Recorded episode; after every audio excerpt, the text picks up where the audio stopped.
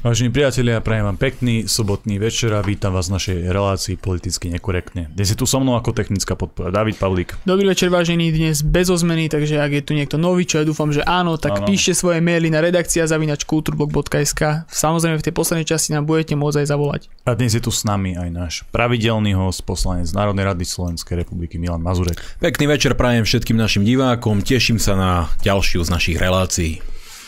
Dobre, klasická úplne otázka, ktorú sa jednoducho musím opýtať. David, čo produktívne, čo, čo také zaujímavé si dneska vytvoril, čo si dnes videl, čo si spravil?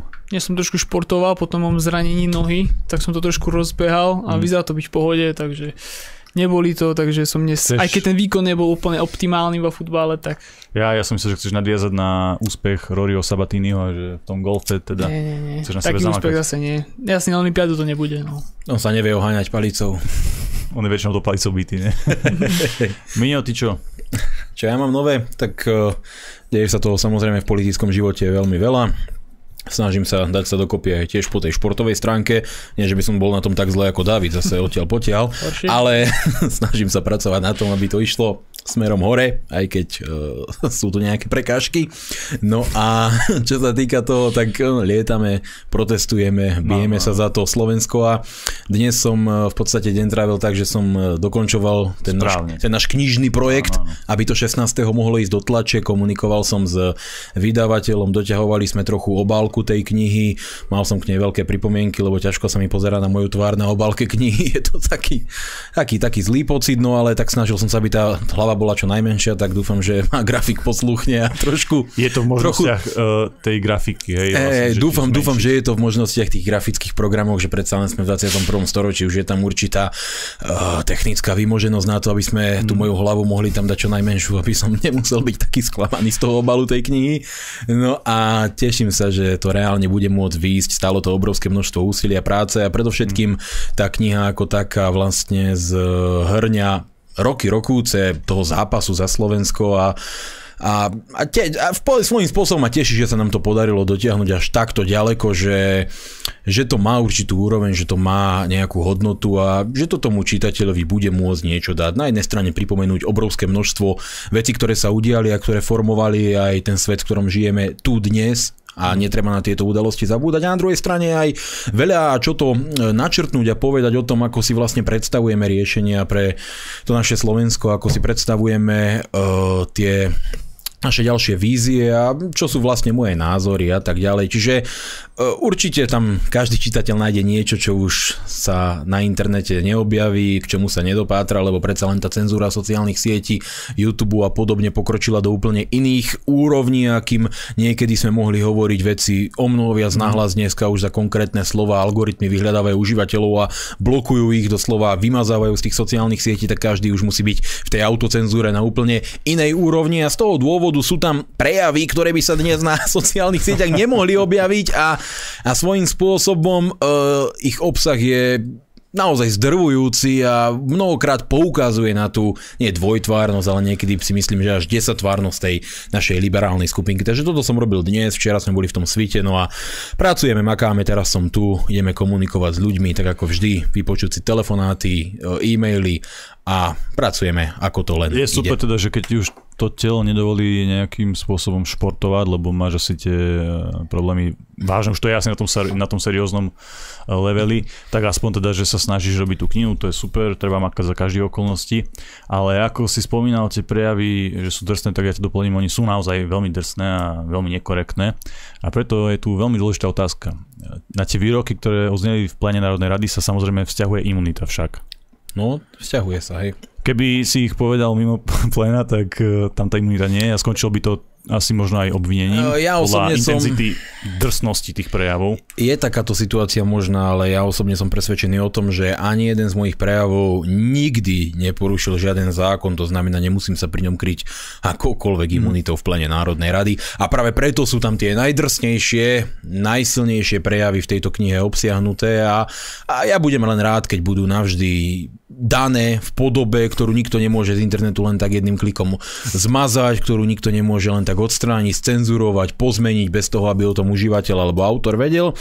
Ale skrátka budú vytlačené na papieri, ktorý nám nikto nebude môcť vziať len tak ľahko a títo ľudia si budú môcť prečítať a dať do kontextu, pospájať veci, ktoré, ktoré dnes mnohým bohužiaľ unikajú a ja to nemám nikomu za zle, pretože žijeme veľmi rýchlu dobu, ľudia majú obrovské množstvo starostí, ale niekedy je dobre dať si ten uh, jeden, dva dní voľna a trošku sa zahlbiť do, aj do toho čítania a uvedomiť si, že vlastne nie všetko je také rúžové, ako sa zdá. Nie všetci ľudia sú tak úprimní, ako sa prezentujú v niektorých momentoch. Uh, tam tá hlavná otázka ale je, že či sa bude imunita vzťahovať aj na tú knižku, vieš, lebo ja už som obvinený a bol by také ešte viac zaujímavé, keby som bol obvinený ešte aj za to. lebo keď tie výroky ozneli v pléne a sú dostupné na tej eh, stránke NRSR, tak to, že ich vlastne dáme dokopy a vydáme, by nemal byť asi problém, hoci tie prejavy sú naozaj na tej nekorektnej úrovni a tie harabinové všetky zákony by si na tom asi riadne zgustli. Ale ako svojím spôsobom to riziko je tu vždy, lebo vieš, ak oni sa snažia čokoľvek kriminalizovať, ale pri tejto knihe sa vôbec ničoho nebojím. To ako, tam naozaj nie je nič také, čo by porušovalo zákon. Je tam množstvo vecí, ktoré šokujú ľudí a hlavne poukazujú, ako hovorím, na tú liberálne dvojtvárnosť, že jeden život má pre nich úplne inú hodnotu ako život Slováka a, a podobné veci, ak to stojí za médiami a mimovládky a náš pán filantrop zo Spojených štátov amerických, ktorý síce ani nevie, kde je Slovensko, ale založil tu pár mediálnych projektov, ktoré tu fungujú dodnes, myslím tým denník smeti a podobné uh, zvratky a stoky slovenskej žurnalistiky. Čiže je tam toho dosť, čo môže šokovať a čo môže mnohým otvoriť oči a preto som len rád, že bude len vnímam to ako ďalšiu formu, ďalšiu nejakú možnosť, ako dostať k ľuďom tie najzásadnejšie informácie a e, taktiež možno prehlbiť svoje nejaké e, informácie, nejaký svoj rozhľad o tom, či už čo sa deje v Národnej rade, čo si myslím ja ako človek, ako poslanec a e, čo v minulosti navystrajali mnohí politici, ktorí dnes e, obracajú karty a tvária sa, že, že sú skrátka iní, ako boli 2-3 roky dozadu. A na druhej strane ja to musím stále prizvukovať, že vydavateľia a zostávateľia týchto prejavov sú v podstate jednou nohou v base ohľadom na tie protiextremistické zákony a to hovorím najmä kvôli tomu, aby som dodal na tej atraktivite tej knihy, je to taký môj marketingový ťah, kúpte si to hneď okamžite, keď to vidí, lebo neviete, že či ten vydavateľ neskončí náhodou na náke. Čiže prvá, prv, prvá objednávka, ktorá bude, bude od Národnej kriminálnej agentúry. Ja rozmýšľam, že im to možno preventívne pošleme dopredu, lebo však či to budú tak, či tak. Aj s podpismi. A vieme, že v týchto miestach to čítanie trvá trošku možno dlhšie ako tým normálnym ľuďom. To je vieš, pravda. Tá no, úroveň gramotnosti jasné, a podobné vyjadrenie. To sme videli tam, aj na našich uzneseniach. Tam sú ťažké handicapy. A to sa nesmieme, to je, ako to sú z našich skúsenosti z tých uznesení, z tých odpovedí rôznych, e, ktoré nám chodia reálne, takže nie, že by sme sa teraz chceli nejak navážať do policajtov a tak ďalej, ale máme nejaké vlastné skúsenosti a tie kultúrne výmeny. Ale majú na, na tej protiextremistickej jednotke, už to majú trošku zaužívané, majú to podelené, jeden píše, druhý číta, čiže nejak to dajú dokopy a spoločne tímovou prácou, keď tak si zavolajú tretieho, možno z nejakého iného oddelenia, no. nejakého skutočného policajta, ktorým to vysvetlí, prečíta a postupne dajú viac hlav dokopy a prečítajú aj túto knihu. Prečítajú aj túto knihu, no. Proste tam tých skúseností veľa, neviem, že či mi neprihoší, keď to budeme ďalej rozoberať, takže, ale preventívne im to jedno vydanie môžeme poslať. Dobre, vráť, poďme teraz k tomu svitu, je to tu od nás nedaleko a ty si spomínal, že si tam mal nejaké zážitky, nejaké stretnutia, také pamätné nejaké výroky tam odzneli, treba povedať, že Miro Suja tam bol tiež a že si ho, že na seba pútal pozornosť teda svojim vystupovaním, ale netreba sa jeho správaniu diviť, keď vieme, ako sa tá celá komisia, ktorá tam zasedala, správala. A tam bol taký dosť veľký stred uh, Juraj Smatana versus Miro Suja, to bolo dosť drsné, mi to pripomína proste uh, Cassius Clay a Sonny Liston, proste Súboj titánov jednoducho. Fedor Emelianenko Mirko Krokov, ne? Videl som, jak sa pán Smatana drsne postavil a chcel tam teda narobiť poriadky, čo, by, čo akože chcem pochváliť, lebo je to naozaj uh, statočné z ohľadom na jeho telesnú schránku, samozrejme nemá 200 kg, Ani 60 podľa mňa. Ani možno 60, takže málo ľudí si to dovolí s takou telesnou schránkou, ale on to teda uh, skúsil.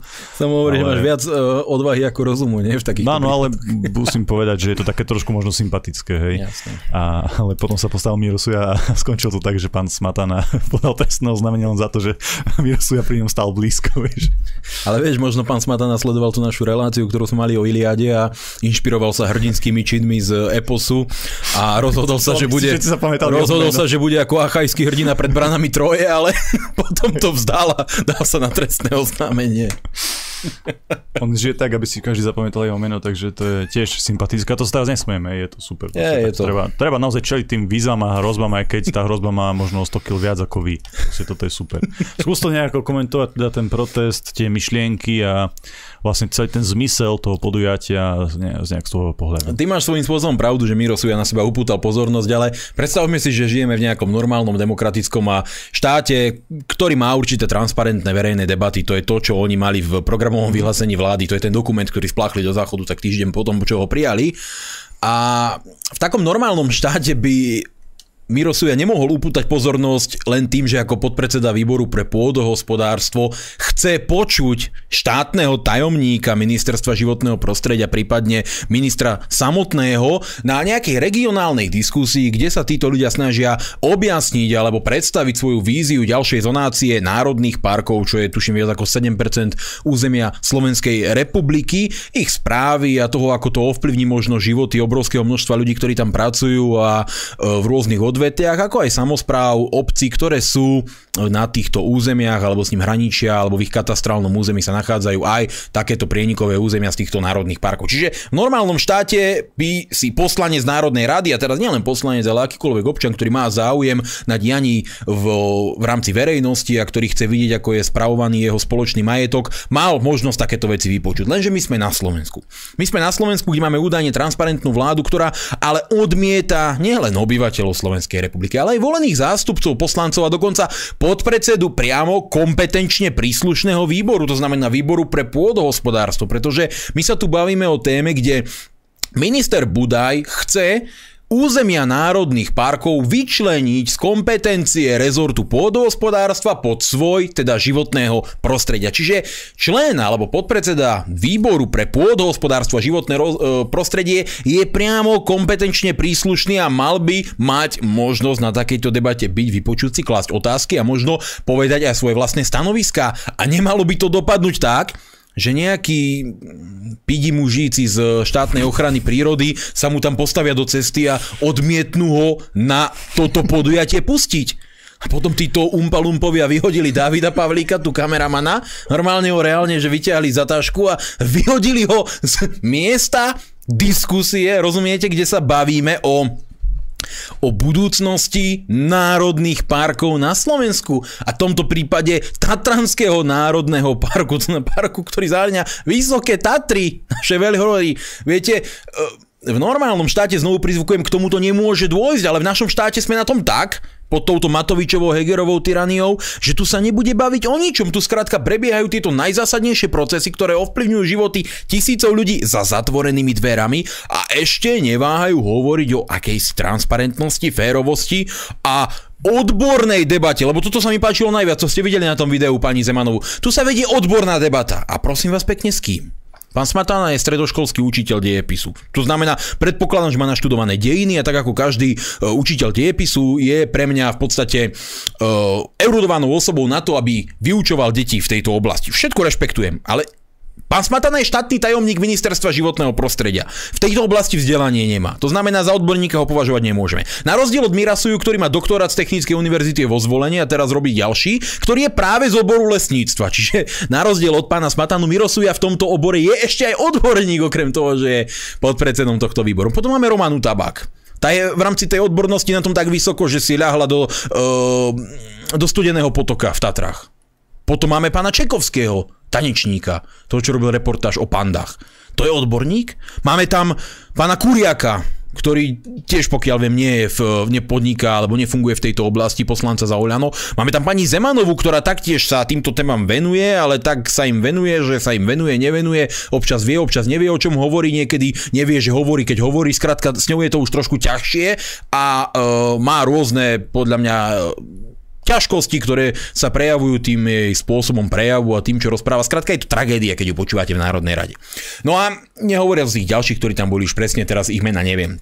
Je predsa zrejme, že táto skupinka ľudí nemôže do Národnej rady v normálnom štáte predkladať návrh zákona, ktorý totálne mení alebo dáva kompetencie inému rezortu, v ktorom sú absolútne všetky dôležité pozície obsadené ekofanatikmi, ktorí sa neriadia faktami a vedou, ale ideológiou a dať týmto ľuďom možnosť, kompetenciu na to, aby totálne zmenili zonáciu týchto národných parkov a vyhlásili pokojne celé územie národných parkov časom za bezzásahovú zónu. Bezzásahová zóna teda znamená, a nepojete ani na huby, nepojete ani na lesné plody, a nepojete ani na prechádzku a náhodou sa tam niečo stane, tak sa tam nesmie ani vyťažiť, ani odkôrniť drevo a, a skrátka nebude sa tam robiť nič úplne bez zásahu človeka, nebude sa tam poľovať, zrušia sa polovné revíry, úplne všetko, hej. Taký skanzen, proste oblasť. No a takýto návrh zákona, ktorý dáva tak obrovské kompetencie tak nebezpečným ľuďom, predkladajú ľudia, ktorí o tom nemajú ani šajnu. To je možné len na Slovensku naozaj. A teda, keďže oni vedia, že asi nerobia niečo dobré, tak sa striktne vyhýbajú verejnej debate a vyhýbajú sa konfrontácii s odborníkmi. Ja na túto tému pozerám samozrejme laickým pohľadom, pretože ja sa na odborníka v tejto téme určite nehrám. Ja si ale nechám od tých ľudí, ktorí napríklad dlhé 10 ročia v týchto lesoch pracujú, starajú sa o tieto veci a majú v tom skúsenosti poradiť a vypočujem si ich názory na rozdiel od nich, ktorí ich názory nielenže nechcú počuť, ešte ich vyčlenia a postavia zastavia ich za zamknuté dvere. To znamená, tá zásadná, to zásadné posolstvo je zrejme. Títo ľudia robia niečo, nemajú čisté svedomie a to niečo môže zobrať obrovskému množstvu ľudí na Slovensku život. Pretože, či chceme, či nie, určitá časť týchto národných parkov áno, je bezzasahové územie, niektoré nie. Na niektorých častiach sa hospodári, to znamená ťaží sa drevo, potom sa e, vysadzajú nové, zalesňuje sa, e, skrátka prebieha tam určitý proces v týchto lesoch a takto tu je už postáročia na Slovensku a môžeme sa o tom procese baviť, môžeme sa baviť o detailoch, môžeme sa baviť o tom s odborníkmi, nie so mnou samozrejme, o tom, ako by to malo vyzerať a ako by sme mali urobiť čo najviac preto, aby slovenské lesy prekvitali, aby ich bolo čo najviac, aby boli zdravé, aby skrátka neboli ohrozené rôznymi likožrutmi a podobne ale určite by sme nemali prísť k nejakým zásadným zmenám, ktoré nie sú s nikým prediskutované, ktoré môžu súkromným urbariátom doslova narušiť, zásadne narušiť a pozmeniť hodnotu ich pozemkov pri týchto oblastiach a zakázať ťažbu dreva na miesta, kde dnes napríklad pracuje obrovské množstvo Slovákov a povedať im, no bohužiaľ, Viete, zoberte si takú Muránsku planinu, tento národný park. O tom som počul veľakrát práve aj od ľudí, ktorí boli na tomto proteste pred uh, správou Tanapu vo Svitek. Títo ľudia, títo chlapi častokrát v dedinách pracujú skoro všetci v lese. A teraz čo príde Budaj a povie, viete čo, bude tu bez zásah a koniec, tu bude turistická cestička keď budú chcieť prísť turisti zo zahraničia alebo z veľkých miest, môžu sa tam prejsť, zaplatia vstupné, rozumiete, vstupné na vstup do lesa. A z toho bude žiť Mura, z toho budú žiť všetky tie obce v rámci Muránskej planiny a tí chlapi, čo tam doteraz robia, no, no bohužiaľ, musíte sa nejak s tým zmieriť, transformovať to nejak alebo niečo vymyslieť. Rozumiete, tam nie sú zamestnávateľe, tam všetci žijú z tejto činnosti a vy predsa nemôžete ako štát prísť a urobiť takýto zásadný krok, takúto zásadnú zmenu a povedať tým chlapom, no bohužiaľ, máte tam robotu, ťažíte to drevo v lese, ja viem, staráte sa, niektorí lepšie, niektorí horšie, treba riešiť proste individuálne každý príklad, ale proste teraz to celé zmeníme, zhodíme zo stola, lebo oni majú ideológiu. A viete, mne títo ľudia pripomínajú e, červených kmerov v Kambodži. Ale úplne seriózne, vážne, lebo keď mi v roku 2019, tuším to bolo Miro Suja, hovoril o jednej konferencii, kde vystupoval nejaký, tuším, dnes je člen tej strany spolu alebo nejakých iných narkomanov a on tam hovoril v rámci toho svojho ekologického zanietenia, tej túžby ochrániť prírodu a mackov, líštičky, vlkov a všetkých spolu nažívať spoločne a vznášať sa na lietajúcom koberci na drogovanie, neviem čo ešte všetko, aké majú v tých hlavách tie svoje predstavy. A on teda hovoril to o tom, že ťažba dreva sa musí úplne zastaviť, lebo drevo sa musí ako surovina úplne prestať používať, ako veľmi, veľmi dobrý nápad. No a Ľudia by sa mali presťahovať do miest, tam budú mať prácu a vidiek a lesy budú slúžiť ako turistická zóna, kde budú môcť chodiť. Reálne si to predstavte. Čiže z vidieka ľudí vysťahovať do miest a tí budú pracovať v mestách, žiť všetci v panelákoch, niekde na sídliskách asi najlepšie, zahustíme to totálne, absolútne komplexne a všetci si budeme požičiavať jedno auto, alebo ja neviem, ako majú ten, ten ich svoj zvrátený dúhový komunizmus v hlavách vy, vymyšlenkovaný a vidiek bude nejaký skanzen. A či červení kmery v Kambodži, ktorí nepoznáte tú históriu tej Kambodže, treba si to naštudovať, oni mali opačnú predstavu a oni ju aj reálne vykonali, hej, a, a my vieme reálne, ako to potom dopadá. Oni zase nesúhlasili s existenciou miest, tak všetkých ľudí zo dňa na deň, po tom, čo vyhrali tú svoju revolučné ťaženie, z miest vysťahovali na vidiek a povedali im, a odteraz ste všetci proste pestovatelia ryže a vybavené. A to reálne urobili.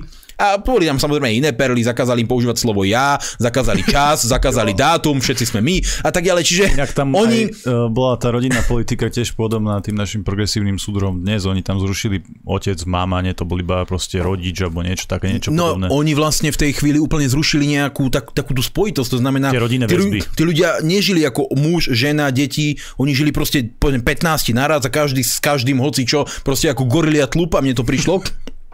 A to je reálne, ako to, to sa smejeme, ale to sa tu reálne zase deje, veď si pozrite, teraz som čítal o nejakom článku uh, o nejakej láske medzi viacerými, neviem ako to oni odborne nazývali, nejaký ten termín z angličtiny, angličtiny mali polyamoria alebo nejakú takú kravinu proste. A toto je reálne to, čo robili červení kméri v minulom storočí v Kambodži. No a títo červení kmery teda vysťahovali všetkých ľudí z miest na vidiek a zo všetkých urobili pestovateľov ríže a v mestách boli len tie fabriky, kde tí ľudia z nevyhnutných prípadoch museli cestovať a pracovať tam a potom sa večer vrátiť na ten vidiek a tam žiť, hej. Vládli nejakých 6 rokov, dokým ich neoslo- neoslobodila vietnamská armáda a zabili tretinu populácie Kambodže. Čiže tak nejak ten ich, oni, oni to volali, že reálny komunizmus, ktorý idú presadiť, tak tak nejak ten reálny komunizmus e, dopadol. Čiže nikto nič nevlastnil, všetci mali všetko až nakoniec skoro všetci zomreli. A títo tu blázni v tej svojej ideológii, títo tu ekoteroristi, preto my ich nazývame ekoteroristi, oni majú podobný pohľad na svet, tiež sú sociálni inžinieri, akurát oni majú, vidíte naopak. Všetkých z vidieka dostaneme do mesta. My, ktorí máme rozum a vidíme v histórii ten príklad tej Kambodže, vieme, že takýmto magorom skrátka nemôžete dať do rúk žiadnu moc. A takýto je presne aj pán Smatana. A tá skupinka, ktorá tam vonku na podporu tohto bláznivého návrhu zákona, neodkomunikovaného s nikým, skrátka protestovala. Čiže zoberte si, vonku protestovali farmári, lesníci, chlapi, ktorí prišli z Oravy, z východu, zo, zo Stropkova, proste z Polonín, z Muránskej planiny, z celého Slovenska prišli tam proste dorobení z lesa, dotiahli tam chlapi proste ťažné kone z lesa, aby ukázali, takto my makáme po celé generácie, naši dedovia, otcovia nás to naučili a vy nám to teraz idete všetko zobrať a zrušiť naše živobytie len pre vašu ideológiu. A nejaký taký ten bolo tam možno teda tých 15 asi týchto, uh, uh, ja ťažko ich nazvať, no proste týchto našich dúhových kmérov, tak ich môžeme nazývať. Ekoteroristov. Týchto ekoteroristov, dúhových kmérov, asi 15 ich tam bolo a ten im z diaľky kričí, veď budete žiť z turizmu! Ako reálne proste musel mať niečo v sebe, ale ja, bo ja neviem. No a o čo ide? Teda ja vám poviem svoju osobnú príhodu, kedy som pochopil, že oni sú naozaj vymletí ako tí červení kméri a že sú veľmi nebezpeční tí ľudia. Lebo oni tam mali postavený taký modrý stánok a ja som nevedel, že to je ich, ja som tam stál nejak pomimo nich, proste stál som tam vonku. A teraz za mnou prišla nejaká mladá pani, možno 30 ročná dáma, pani, neviem, ako tu oni fungujú, či majú tie zväzky, mm. či ešte uznávajú to manželstvo, či už majú nejaké iné tie, ako No, hovorím, tie... učil po hlave, mňa to už je Aj to som chyba. robil chybu. To má proste členka jednej z tých e, červených gorilých tlúp, proste, ako som hovoril, v tie ich vzťahové režimy. A tá teda prišla a hovorí mi, že prosím vás, takým, takým jemným hlasom, až takým, ako keby sa vznášala v oblakoch, možno podporená nejakými látkami. A hovorí mi, že prosím vás, e, choďte preč, narúšate môj bezpečný priestor, alebo niečo také. A ja som to v prvom rade zobral ako žart, ne, veď hovorím si, že nikto nemôže byť tak vymletý, takže uh, som to bral, že je to niekto od nás a robí si zo mňa srandu, ne, tak ja som sa usmial, že hovorí, hej, hej, jasné. A to pokračovalo, ona to myslela vážne, ja som to po chvíľke pochopil. A hovorí mi, že vy narúšate moju bezpečnú zónu a my sa tu necítime bezpečne. A keď mi potom asi po tom treťom či štvrtom varovaní, že zruším jej bezpečný priestor, bezpečnú zónu a narúšam ju, došlo, že vlastne ona to myslí vážne, že to nie je nejaký žart a že reálne takto uvažuje. Tak som sa jej spýtal, že a, a čo robím, veď ja tu len stojím, veď ja nič. A ona, vy máte iný názor. Neviem, no však to je krásne, veď pluralitná spoločnosť, demokracia, že to nepasovalo. Čiže ona mi vlastne vtedy vysvetlila, že Oni sa s organizátorom dohodli, že majú tam svoju bezpečnú zónu, tak to majú vydelené a ona v rámci tej bezpečnej zóny si nepraje tam mať mňa, lebo sa cíti nebezpečne a ona má právo byť v tejto svojej bezpečnej zóne. No a tak ja som teda, vzhľadom na to, aby nedostala nejaký záchvat alebo infarkt, odišiel a spracovával som to chvíľku a potom mi došlo, ešte keď som bol trošku mladší, ja som videl, lebo v Spojených štátoch amerických sú vždy 10 rokov pred nami a tam je ten taký seriál South Park, určite to všetci poznáte a tam mali paródiu presne na toto, lebo oni na tých amerických univerzitách tiež tam, tam tie určité formy tých neomarxistov, tých červených kmerov, oni zaviedli ten tzv. safe space, to znamená bezpečný priestor, že každý z nás má nejakú svoju neviditeľnú bublinu a tam má právo sa cítiť bezpečne, či chce byť dievča, chlapec, tretie, 50. pohľavie, tam mu nikto nemôže vojsť, a to si má predstaviť. Hej. A v tom South Parku si toho robili srandu, že, hej, že máš ten safe space, dokiaľ nepríde realita ti ho trošku nenaruší a niekto ti strelí facku a skončíš aj so svojím bezpečným priestorom. A ja som si vtedy myslel, že no dobre, tak tam sú vymlety, hej, v tej Amerike, však to určite my nikdy nebudeme takí blázni a netušil som, že niekedy vo svojom živote budem konfrontovaný s touto safe space teóriou priamo na vlastné oči. A mne to vtedy doplo, že si predstavte človeka, ktorý je tak rozrušený vašou vlastnou existenciou v jeho prítomnosti, lebo máte iný názor, že sa z toho tak strašne bojí, že vás príde uh, jemným hláskom požiadať, aby ste odišli, že takýmto ľuďom vlastne vy zveríte do rúk rozhodovanie o našej prírode, o našich lesoch. Reálne vám to hovorím, lebo jedna je vec, ako človek vyzerá, ale títo ľudia všetkým svojim zovňažkom správaním, títo ekoteroristi, na mňa pôsobili tak, že už len si posadať okolo pahreby, už som čakal, kedy vyťahnú bubny a nejaké tie veľké marihuanové fajky a začnú tam všetci tancovať a, a radovať sa a vypovizliekajú sa do naha a neviem čo všetko robili títo hippiesaci v 70 60 rokoch v Amerike, také tie zábery, keď poznáte z Foresta Gampa, keď protestovali proti vojne vo Vietname, takáto tlupa ľudí. No a uh, reálne, keď by som si predstavil, že títo ľudia majú namiesto tých poctivých, tvrdo makajúcich slovenských chlapov, nevravím, že medzi lesníkmi nie sú nejaké čierne, uh, čier, nejaké čierne ovce alebo medzi polovníkmi a tak ďalej, však nie som blázon ani nejaký extrémny idealista, ale títo tu, títo dúhoví kméry, títo ekoteroristi, ktorí snívajú o tom, že prestaneme používať drevo a Všetci budú žiť v mestách a na vidieku bude skanzen a turistické trasy a budeme si platiť vstupné, keď budeme chcieť ísť dole sa za domom, lebo však my tu pod Tatrami máme Tanap hneď vedľa, prejdem 4 km a som na území Tanapu a teraz tam bude stať nejaký proste tento safe space Magor uh, a buď ma pýtať proste vstupné a, a čo sa zbláznili, rozumiete? A čo spravia s tými zraku s našimi spoluobčanmi, ktorí tam mm, predávajú huby po ceste? Oni budú za, začlenení do toho Tanapu ako nejakí domorodci v Austrálii, vieš, ako proste tí domorodí pôvodní obyvateľia. Takže aj to skanzeny tej mm. kultúry alebo lebo tu my sme, e, včera som akurát si čítal, som si pripomínal, že vyšla taká hra, sa volá Far Cry Primal a mm. ona sa vlastne odohráva v praveku mm. a e, tvorcovia tvrdia, že sa odohráva pod Tatrami na území dnešného Slovenska, tak možno uh, tak nejak sa to potom nejak skombinuje, no, že tiež tí praľudia a toto všetko tam. Dobre, majú, sú, sú to rôzne teórie, len mne sa páčilo to, že ja keď som počúval tých osobné rozhovory týchto uh, ter- ekoteroristov, alebo jak tam prezentovali sa a tie ich reči, môžeme zastaviť ťažbu, môžeme žiť všetci v lese, v miery, s vlkmi, s medveďmi, macko, pú a neviem čo všetko, ako tí ľudia sú úplne uletení, oni naozaj reálne musia asi na niečo ísť a musia byť nejakej úplne inej dimenzii. Ja vám reálne hovorím, že keď si na jednu stranu postavíte tých lesníkov, tých farmárov, tých chlapov, čo tam makajú a tí, tie všetky združenia, organizácie, zástupcovia neštátnych vlastníkov lesov, urbariátov a porovnáte si ich s touto skupinkou uletencov, ktorí ale ani nechcú debatovať, sa tam zamknú a oni idú zmeniť nastavenie národných parkov, tak vám hovorím, toto je katastrofa, toto je čistá katastrofa. A to hovorím znovu ako laik. Určite by bolo dobre, keby tu sedel nejaký odborník a poviem vám 300 odborných argumentov, prečo toto, čo sa deje, je šialenstvo, ale tak toto skrátka ísť nemôže. Čiže preto ten rozruch a to, čo urobil pán Smatana, to ja viem, že v jeho sojovom svete to funguje takým spôsobom, že keď sa k nemu postaví nejaký chlap, tak to je dôvod na trestné oznámenie, lebo ja neviem, čo, proste. ja neviem čo, akože jeho pocit, alebo ja, čo, ja neviem, čo sa stalo, akože ak čo napísalo to trestné oznámenie, ale dôležité je to, že on mal asi ten zlozvyk, ešte tú deformáciu z tej strednej školy, že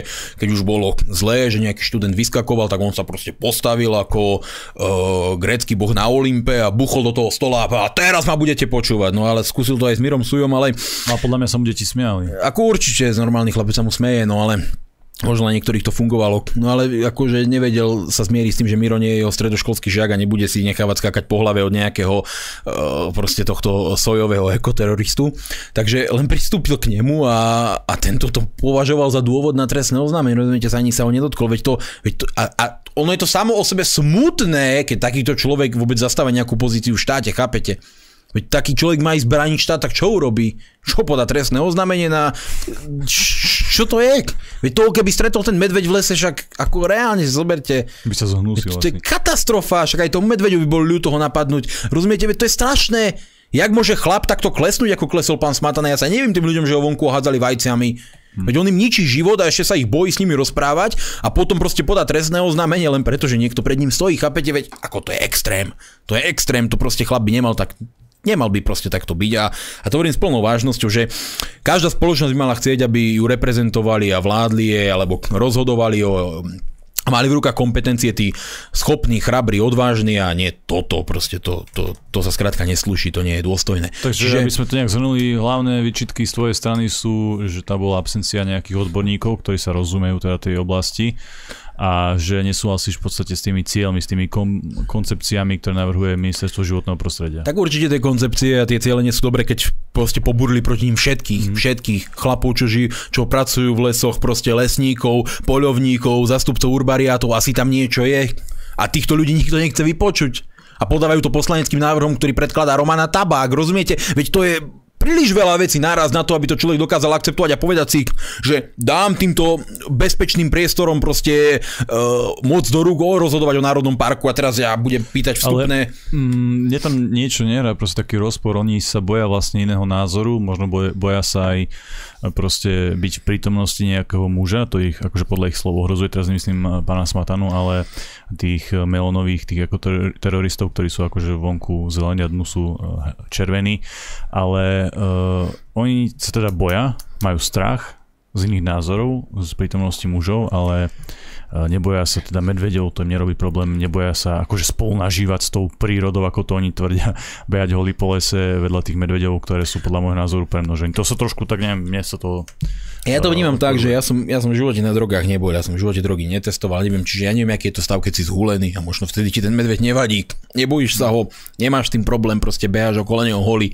Vtedy je to možno fajn, ale tak možno časom sa im niečo stane, ja neviem, a neprajem im nič samozrejme, hlavne vzhľadom na to, akí sú blbí, tak im určite neprajem, aby im ubližil nejaký medveď, lebo reálne to hrozí a tiež ich žiadam, aby nadrogovaní žiadneho medveďa neobťažovali. Čiže... A ešte jedna vec, ktorá myslím, že je dobré, aby to odznela znova. Poslankyňa Romana Tabák e, sa teda zúčastnila odbornej debaty o životnom prostredí. Veď to je úplne zrejme, keď je jedna z predkladateľov týchto, no, tejto to novely. Je, ale tá Romana Tabák, ktorá sa kúpala v tom potoku, kde platí najvyšší stupeň ochrany. No, veď ona obohacovala biotop. Tak to musíš povedať. No dobre, dáme si teraz, vážení priatelia, krátku prestávku, po ktorej sa vidíme znova. Vážení priatelia, ja vás vítam v ďalšej časti našej relácii politicky nekorektne. Tu som David Pavlík a Milan Mazurek. Dobre, e, keď sa bavíme o tých protestoch, e, čo boli vo svite, ty si to už nejak zrekapituloval svoje dojmy, ale aj dojmy z tých e, plánovaných koncepcií Ministerstva životného prostredia, z tej celej politiky, tak okrem toho boli aj protesty nejaké v Bratislave, tam bol teda pokus o blokádu Bratislavy, respektíve jej nejakej časti. Čo hovoríš na tieto aktivity? Majú ešte stále zmysel? Nemá to už zmysel protestovať? Treba protestovať ďalej? Alebo ako to hodnotíš? Podľa mňa už prešiel určite uh, veľký kus času na to, aby sme si zhodnotili, nazvime to, že bojový plán alebo plán operácie, plán protestov proste. Predstavme si, že sme ako šachista, máme tu pred sebou tú šachovnicu a Máme, mali by sme plánovať, že keď pohneme tou figurkou o jeden, dva kroky dopredu a ako asi zareaguje súper a následne nejaké 2-3 ťahy dopredu s tou našou figurkou. Ak chceme teda byť dobrí hráči, tak nechceme byť len tí, ktorí sa postupne nechajú povyhadzovať, zničiť a následne dohnať do matu.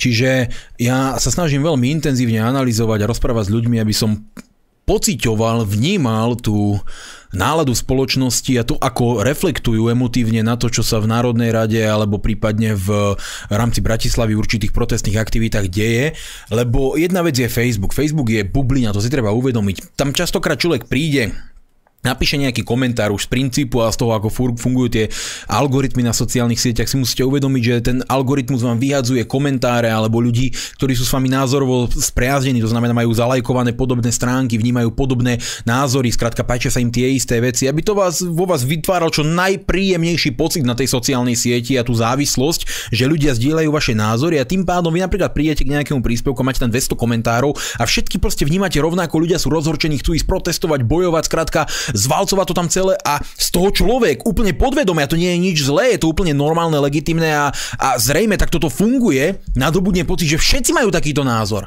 Lenže treba sa vždy s odstupom na to pozrieť a povedať si, nie je to len bublina, že tých 200 ľudí vôbec nemusí byť smerodatná vzorka, lebo prídete napríklad na stránku Zomri a máte úplne inú smerodajnú vzorku, ktorá má totálne odlišný názor, mm. možno ich tam je 600, 700, čiže netreba to takto hodnotiť a preto ja sa snažím vždy výjsť z tej Facebook, Facebookovej bubliny, lebo tá veľmi deformuje deformuje ten môj pohľad na to, aká nálada je v spoločnosti a snažím sa rozprávať s ľuďmi, kde sa to len dá. Teraz bola nejaká blokáda vo štvrtok, teda predvčerom v Bratislave. Diali sa rôzne veci, Pozitívne, negatívne môžeme ich zhodnotiť potom, ale ja som sa snažil v, debatovať, aj keď som bol medzi tými ľuďmi tam na tom proteste vo svite, aj keď som e, v rámci išiel kdekoľvek na benzínovej pumpe v reštaurácii, som sa pýtal čašníkov s majiteľom reštaurácie tam vo svite, som sa poznal, tak som sa ho dotazoval na tieto veci a ďalších. A chci, ja sa snažím stále od ľudí zistiť, že vlastne ako vnímali teraz túto blokádu tých ciest a ja, ľudia, ja vám poviem, väčšina to vníma negatívne. Vnímajú to negatívne nie preto, že by neboli nahnevaní na tú vládu, lebo tí ľudia, s ktorými som rozprával, každý nadáva na Matoviča, e, nenavidia doslova pročka za to, aký je, alebo podobne. Čiže tie názory sú jasné, ale nevidia v tom zmysel. Nevidia v tom zmysel predovšetkým preto, že človek sa vás pýta, a, a na čo je to dobré, keď vy povedzme prídete, je vás tisíc ľudí v Bratislave a teraz zablokujete pánskú cestu alebo nejakú ulicu, že, že, že čo tým chcete povedať, že ten človek, ktorý je teraz v tom aute, ako to má chápať, čo si má predstaviť, ako on vie, že ty bojuješ proti niečomu, proti vláde a prečo obmedzuješ jeho, keď uh, vlády sa to nedotýka a tak ďalej. Čiže tých otázok je veľmi veľa. A to nevnímam ako človek, ktorý by ja som mal ako nejaké zásadné problémy s blokáciou, pretože ja si pamätám ako dnes, keď som cestoval do Prešova raz, po veľmi dlhej ceste už som bol unavený, už som potreboval v Prešove niečo riešiť a akurát tam bol protest proti za dobudovanie obchvatu a fungoval tak, že ľudia chodili krížom krážom cez prechod prechodcov a zablokovali dopravu. Ja som tam stál asi hodinu a pol, totálne vypnuté auto, všetko a osobne vám poviem pravdu, ja som nebol rozhorčený, ja som si povedal, je to snaha ľudí proste upozorniť na zásadný problém, že doprava v Prešove kolabuje, ja to rešpektujem, chápem to, ale chápal som taktiež to, že kopec ľudí môže mať opačný názor. A čiže ja ako občan, ako vtedy politik, poslanec Národnej rady, zodpovedne chápem, že ľudia sa snažia upozorniť na problém a ja to strpím. Strpím to pre lepšiu, pre dobrú, pre vyššiu vec.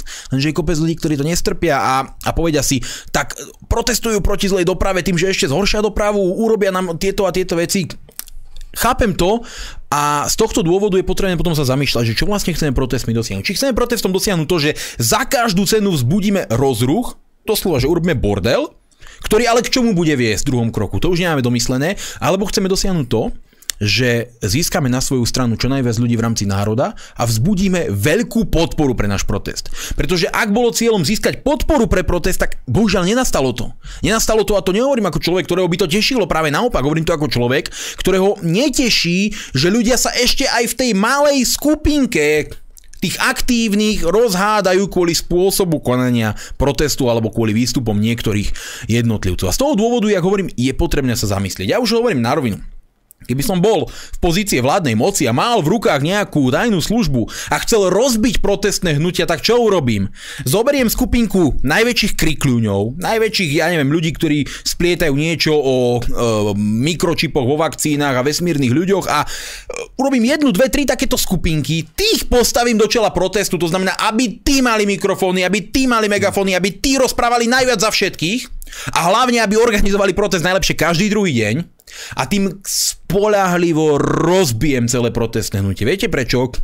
Pretože bežný človek, ktorý je nahnevaný na tú vládu, nerešpektuje ju, hnevá ho to, obmedzuje to jeho život a tak ďalej, si povie, aj by som šiel protestovať a teraz si otvorí ten protest a vidí tam niekoho, kto tam hovorí proste no, hlúposti, alebo proste vulgárne nadáva a do všetkých možných údov a neviem čoho všetkého a teraz sa pustí do policajtu a vynáda im a tak ďalej, tak zákonite, môžeme to hodnotiť ako povrchnosť, môžeme to hodnotiť tak alebo tak, taká je realita, zákonite to toho človeka odradí. A ten konkrétny človek z tajnej služby vyhral. Vyhral, pretože sa mu podarilo odradiť väčšinu ľudí a protesty sa tak stali nejakou zápletkou alebo nejakou doslova už hobby malej skupiny ľudí, ktorá sa tam opakuje, občas pribudú nejaký nový, zase ich to znechutí a najlepšie ešte, keď medzi tieto skupinky vložíte nejaký klín a tie sa začnú hádať medzi sebou. A toto presne sa tam stalo. To znamená, ešte aj tie sa začnú hádať a to už dokonale spoľahlivo odradí ľudí. A potom je naozaj potrebné sa zamyslieť nad tým bojovým plánom, že či teda robíme to dobre, alebo to robíme zle. Má to zmysel? Vedie to k niečomu alebo nevedie? Týždeň predtým asi dozadu, pred týmto štvrtkom bola tiež nejaká blokáda v Bratislave nejakej cesty. Bolo tam 1000-1500 ľudí, zablokovali cestu. Ja vnímam plne to, že tí ľudia, ktorí tam boli, bojovali za svoju slobodu, považovali to za to najlepšie, čo môžu v tejto chvíli urobiť. Rešpektujem to. Mne osobne by to nevadilo ako občanovi, ale zase hovorím vám, že veľa ľudí takýto protest nechápe a práve naopak aj tých, ktorí sú proti vláde, to vnímajú negatívne, čo je môžeme to hodnotiť akokoľvek, ale proste je to tak. A teda ja som očakával, alebo som tak mal na mysli, že zrejme to majú vymyslené tak, že keď zablokovali tú cestu, predpokladám, že chcú urobiť veľký rozruch, aby sa o tom písalo v médiách s cieľom povzbudiť ďalších ľudí, aby to získalo záujem ľudí na tomto proteste a prišli ich viac. No a teraz si povedzme, že či to po týždni malo zmysel a vyhodnotili to ako dobrú taktiku, alebo tí ľudia neprišli. Lebo na tento tý, štvrtkový tý protest prišlo, čo som videl, ešte menej ľudí.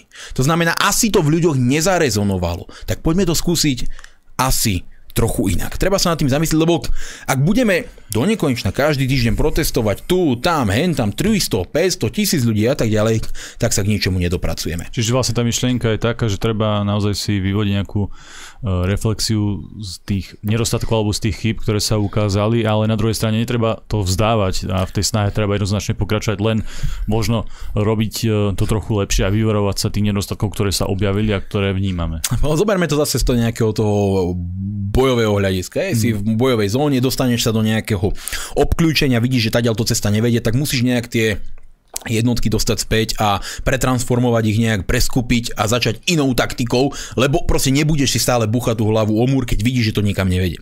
Rok aj niečo tu intenzívne na Slovensku protestujeme. Pomaly každý týždeň.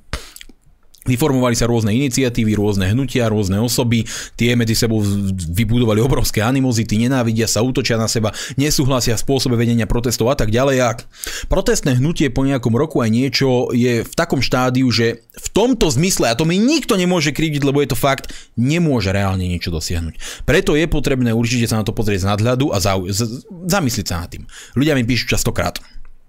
Musíme protestovať ako vo Francúzsku. Musíme sa pustiť do tvrdých pouličných zápasov, bojov. Viete, videli ste tie zábery z Francúzska, boje s policajtou, s policajtmi zapálené očkovacie centrá a tak ďalej. A stále hovoria, to musí byť také, to musí byť také. Ale vždy tí ľudia z nejakého dôvodu opomínajú jednu zásadnú vec. Tých Francúzov je v ulici milión. Milión v Paríži, milión v Marseille, milión v Nice, proste ich je v tých uliciach nekonečne veľa. No ja vám hovorím jednu vec, Vždy len maličká časť protestujúcich sa odhodla k nejakému násilnému konaniu a drvivá väčšina tých ľudí sa chce proste mieru milovne vyjadriť svoj názor, proste nepôjde násilne konať. A keď vy vidíte tie obrovské davy Francúzov bojovať s policajtmi, tak si zoberte, že ak máte v uliciach milión ľudí a 50 tisíc z nich, to znamená koľko? Uh, to nie je, to je menej ako jedna desatina, proste poloviča jednej desatiny sa rozhodne bojovať nejak s policajtmi, tak to vyzerá masovo samozrejme. Ale hovoríme stále o tom, že v tých uliciach je obrovské množstvo ľudí. A vy predsa nemôžete chcieť, keď máte v uliciach tisíc ľudí v hlavnom meste Slovenska, hovoriť niečo o Francúzsku. Čiže v prvom rade netreba riešiť dôsledok, treba riešiť príčinu.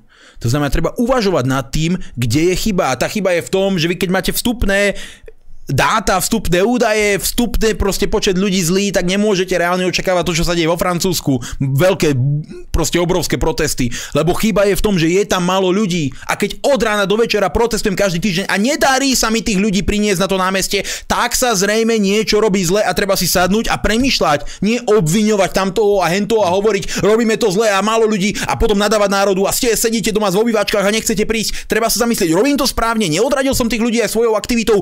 Je dobre to, čo robíme, má to takto zmysel, nemáme to niečo zmeniť, veď to je normálny plán nejakej práce. A potom sa dostávame k tomu zásadnému. Prečo 1. septembra protest a prečo v Košiciach? Od rána do večera to počúvam. A od ľudí výčitky. Urobte ten protest už teraz, už je čas. Však môžeme ho spraviť. A zase príde 2-3 tisíc ľudí a zase budete nadávať Prišlo málo ľudí, nemalo to zmysel, zase Slováci neprišli a zase tí ľudia, ktorých tam dotiahneme z Prešova, zo Sniny, zo Stropkova, ktorí tam cestujú po celom Slovensku do Bratislavy, povedia, išiel som tu zbytočne, nič sme nedosiahli. Môžeme urobiť o týždeň, o dva. Proste príde málo ľudí. Preto ho nerobíme už zajtra, preto ho nerobíme skôr. A prečo si myslíme, alebo prečo vieme, že príde malo ľudí? Lebo rok aj dva mesiace protestujeme a vidíme, že takýmto spôsobom to ničomu nevedie. Čiže my sme sa z toho poučili, preto to robíme 1. septembra. Aby každý na Slovensku vedel o tom proteste, aby nikto nemohol povedať, nemohol som si zobrať voľnosť práce, nemohol som prísť, lebo je to štátny sviatok, nemal som čas, nevedel som o tom, lebo vie to mesiac dopredu, lebo tomu robia reklamu všetky médiá, lebo o tom hovoria najväčšie opozičné strany. Vie sa to na sociálnych sieťach, vedia o tom všetci. To znamená, kto chce prísť protestovať, môže prísť protestovať. Je to posledná nejaká veľká možnosť toho národa postaviť sa a povedať, že to nechce. Chápete, vy potrebujete zjednotiť, zoskupiť všetky sily a urobiť to tak, aby tí ľudia reálne mali možnosť prísť preto 1. septembra. Lebo proste keď ho zvoláme na budúci týždeň, tak tým nič nedosiahneme. A keď to nechcete vidieť, tak sa pozrite na ten rok dozadu. Čo sme dosiahli? Veď sa treba zamyslieť reálne. Môžeme každú sobotu protestovať, ale nevedie to k ničomu. A to nechcem ľudí odradiť, naozaj. Každý protestná aktivita má zmysel a sami viete, že keď tých ľudí budete stále ťahať na to jedno miesto a nebudú vidieť nejaký výsledok, tak to množstvo ľudí reálne prejde. Si si chcel niečo povedať? Áno, takže vlastne výber toho miesta, výber e, toho času, že to je 1. september a tak ďalej, vychádza proste z tých ročných skúseností, intenzívnych proste protestov, intenzívnych snách o naozaj seriózne e, demonstrácie a zároveň ten protest by mal ukázať vlastne aj to poučenie z tých chyb, ktoré no, sa asi snáď e, nebudú opakovať. Presne o to ide. Ide nám o to, aby ten protest mal zmysel. Preto je s takýmto časovým odstupom.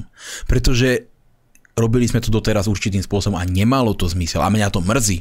A mrzí ma to ako človeka, ktorý bol na desiatkách protestov za posledný rok reálne, bol som všade možne, vykrižal som si hrdlo a vidím, že to proste k ničomu nevedie, pretože my potrebujeme dostať do ulic masu ľudí, 100, 150 tisíc ľudí, aby to malo zmysel. Nie tisíc ľudí a potom s nimi blokovať dopravu, lebo môže to vyzerať sebehrdinskejšie reálne vláda, keď vidí, že auta, povedzme 10 aut jednej opozičnej strany zablokuje cestu, vy si myslíte, že s nimi to nejak pohne? Práve naopak. Ja keby som bol teraz člen vlády a vidím, že 10 saskarských aut mi zablokovalo cestu, tak čo? Mám teraz prestať vládnuť, lebo pro, opozičná strana proste mi blokuje cestu, ako reálne tá bude vždy proti mne, čiže to, to, to, to, to, to nikam nevedie. Zákonite to je, to, to, to je čisto skratové konanie. No a z tohto dôvodu, a ľudia sa pýtajú, prečo Košice. V Košiciach je sídlo ústavného súdu. Pýtajú sa, prečo to nerobíte pred parlamentom, veď tam sídlia títo a títo. Viete, štátny sviatok, tam nebude nikto uh, z týchto ľudí, pretože nie je pracovná doba, za prvé a za druhé nie je zasadnutie parlamentu, nie zasadnutie vlády. Čiže či ste v Košiciach alebo v Bratislave. Objavili sa ale tezy o tom, že má byť nejaký deň otvorených dverí a že vlastne to aj svojím spôsobom sabotáž, že to presúvate do Košíc no. a že sa to vlastne vyhne tomu dňu otvorených dverí, a... kde by to naozaj malo dosť, dosť veľký zmysel. A toto sa mi na tom páči najviac, že uh, keď sa vrátim znovu k tej taktike spravodajských služieb, že keby som bol spravodajská služba, presne takéto informácie púšťam do verejnosti. A vidíte, že vždy sa objavia pod nejakým falošným profilom. Proste pustím takúto informáciu, pozrite, uh, Uhrik, Fico, Danko a neviem kto každý chce vlastne odkloniť protesty od dňa otvorených dverí a toto a toto a ento. A falošný profil len takto hodím vonku. Veď si zreálne zoberte, minulý rok nebol deň otvorených dverí, vyhovorili sa na epidémiu, teraz už mudrujú o tretej vlne a vy si myslíte pre pána Jána, kto je tak naivný, že keď reálne vidia, že musia chodiť kanálmi lebo sa boja ľudí, ktorí stoja pred parlamentom, tak teraz si všetkých tých ľudí pos- pošlú dovnútra. Rozumiete, veď zase nie sú samovrahovi. Jasné, že nebude deň otvorených dverí, veď to je bol koniec. A keby bol, tak by tam nikto z nich neprišiel, veď by sa báli postaviť tým ľuďom. Však nechcú riskovať, že im niekto strelí facku, alebo ich opľuje, alebo niečo. Veď e, rozumiete, oni cítia, že ich nenávidia ľudia. Jasné, že neurobia deň otvorených dverí, to je hlúposť ako traky. No a z tohto dôvodu nie je rozhodujúce, či vy ste v Bratislave, či v Košiciach, pretože pretože proste ani tam, ani tam nebudú títo vládni konatelia. Tam je dôležité dostať tých ľudí do ulic, tú obrovskú masu. A toto je základné. V Košiciach je ústavný súd, to znamená, je tam určitá symbolika vládom na referendum.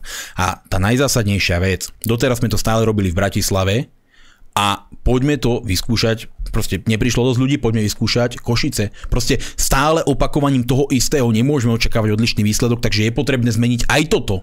A ja som sa stretol s rôznymi argumentmi rôznych ľudí a debatoval som s nimi a nakoniec som sa dostal vždy k jednému argumentu u ľudí, ktorí uh, vždy uh, nechceli, aby to bolo v Košiciach, ale chceli to v Bratislave. Že ro, najprv ten parlament, deň otvorených dverí a vláda a tak ďalej, hlavné mesto, všetko možné. A konečne, keď sme sa po dlhej debate dopracovali k argumentu, no ale ja mám Košice ďaleko.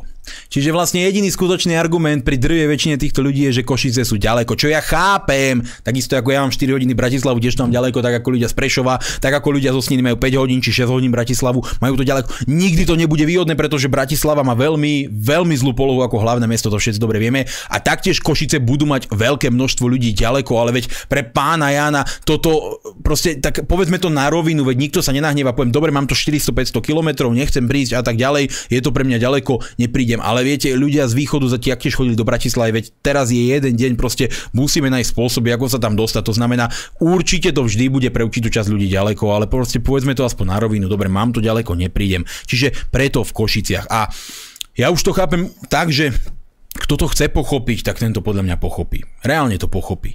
Kto to nechce pochopiť a chce každý týždeň stále protestovať, čak fajn. A ja to povzbudzujem, ale vždy sa pýtam, dotia, dosiahli sme to, že sme dostali do tých, na tie, do tých ulic top dostatočné množstvo ľudí. Získali sme tú potrebnú podporu národa, zmenili sme niečo, čiže ja to už nemám z nejakého taktického hľadiska, z funkčného hľadiska, veď my sa môžeme uprotestovať k smrti, ale to musí mať nejaký výsledok, to musí k niečomu viesť, veď každý mi musí dať za pravdu. To nie je nič zlé, neberte to ako útok, nie je to hanobenie, práve naopak. Ja som nesmierne rád za tú vôľu ľudí protestovať a nechcem, aby sa tá vôľa spláchla do záchoda. Nechcem, aby nejaké skupinky rozhadaných ľudí, ktorí si nadávajú na uliciach medzi sebou, proste zničili záujem ľudí protestovať. Nechcem, aby ľudia stratili chuť, stratili zmysel, stratili dôveru v tých ľudí a nechcem, aby teraz prišli a znechutili sa natoľko, že nemá zmysel protestovať naopak naopak oni musia vidieť, že ten protest má zmysel, preto ho treba robiť profesionálne a treba sa s odstupom času zamyslieť nad tým, kde sa robia chyby a urobiť to inak. Proste to je nevyhnutnosť, preto to robíme 1. septembra. A znovu, kto to chce chápať, tento pochopí, kto nie, bohužiaľ nemôže so mnou asi súhlasiť každý, ale verte mi, že ja, ja mám svoje svedomie čisté, ja sa snažím reálne povaliť túto vládu všetkými krokmi, ktoré sú k dispozícii, ale zase nie je za cenu, že si budem trieskať hlavu o múr a diviť sa, prečo reálne ten múr neprerazím. No proste tak asi ten múr je tvrdší ako tá moja hlava. Uh, chcel som povedať jednu veľmi zaujímavú a múdru myšlienku. Ale, ale ti vypadla, ne? Hej, no to sa stáva. Povedal to o tej svojej hlave a už som si predstavil, jak sa ten grafik trápi s tým, aby ju zmenšil. čiže, uh, čiže mi to fakt vypadlo proste. Dobre, nevadí. Aby sme dali niečo pozitívne, aby sa trošku aj upokojil a aby to nebol na teba dnes moc, tak vyšiel prieskum, myslím, že to boli topky, ktoré priniesli informáciu, že republika by mala byť v parlamente a dokonca celkom akože pomerne dobrým výsledkom na to, že to je veľmi mladé hnutie, má to byť takmer, myslím, že 7%, ak sa nemýlim, tak skús to nejak komentovať, skús trošku stíšiť, spomaliť a vyjadriť radosť, nadšenie a povedať, že sme na dobrej ceste a že napredujeme a že možno to bude viac. Určite áno. Častokrát e, tiež ma ľudia reagovali, prečo tu dávate ako zdroj topky, čo to sú topky? Ach, Topky sú zdroj, ktorý zverejnil prieskum agentúry Actly, aby sme si ujasnili tieto veci, že nie je to prieskum topiek, je to prieskum agentúry Actly, ktorá reálne ten prieskum robila. Ja hovorím vždy, berme prieskumy z rezervou, to znamená, ja im nikdy neverím, proste keď vidím, že niekto má toľko percent, pre mňa to nič neznamená, ale snažím sa zachytávať určité trendy, to znamená, že komu sa snažia nadhadzovať, komu sa snažia potláčať dole a kedy už čo a ako nejak sa snažia reflektovať v rámci spoločenských nálad.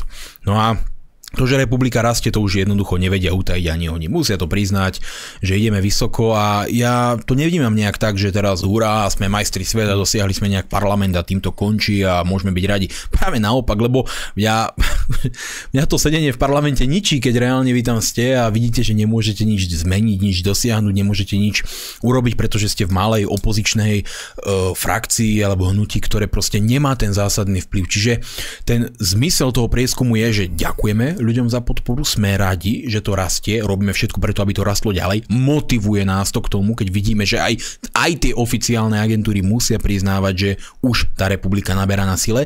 A motivuje nás to predovšetkým k tomu začať pracovať ešte viac, ešte intenzívnejšie. Dokončiť naše rozpracované programové dokumenty, upevniť členskú základňu, pripraviť si odborné týmy tak, aby sme vedeli postaviť kvalitných ľudí na pozície ministrov a ďalšie šta- dôležité posty štátnej správy, ktoré sú nevyhnutné pre hnutie, ktoré nechce len kričať, nechce len mudrovať z tribúna, nechce len robiť nejakú show, ako to robil Matovič, ale práve naopak chce zodpovedne prevziať opo- opraty toho štátu a chce ho skrátka riadiť tak, aby tí ľudia mohli byť hrdí na tú svoju voľbu a mohli byť spokojní s tým, čo si vybrali do vedenia tohto štátu. To znamená, je pred nami obrovské množstvo práce a tieto prieskumy nám pomáhajú v tom zachytávať, že aj tie oficiálne agentúry, aj tie oficiálne mainstreamové médiá musia už priznávať ten nárast republiky a našou prácou je teda dostať naše hnutie, naše názory, naše vízie, našu prácu medzi tú širšiu verejnosť, tú, ktorú povedzme nie je na Facebooku, na YouTube a tak ďalej, dostať nás do ulic, e, naši členovia veľmi aktívne vylepujú rôzne plagáty a e, informujú ľudí o našom hnutí, roznašajú propagačné materiály, spúšťame nejaké ďalšie projekty, aby sme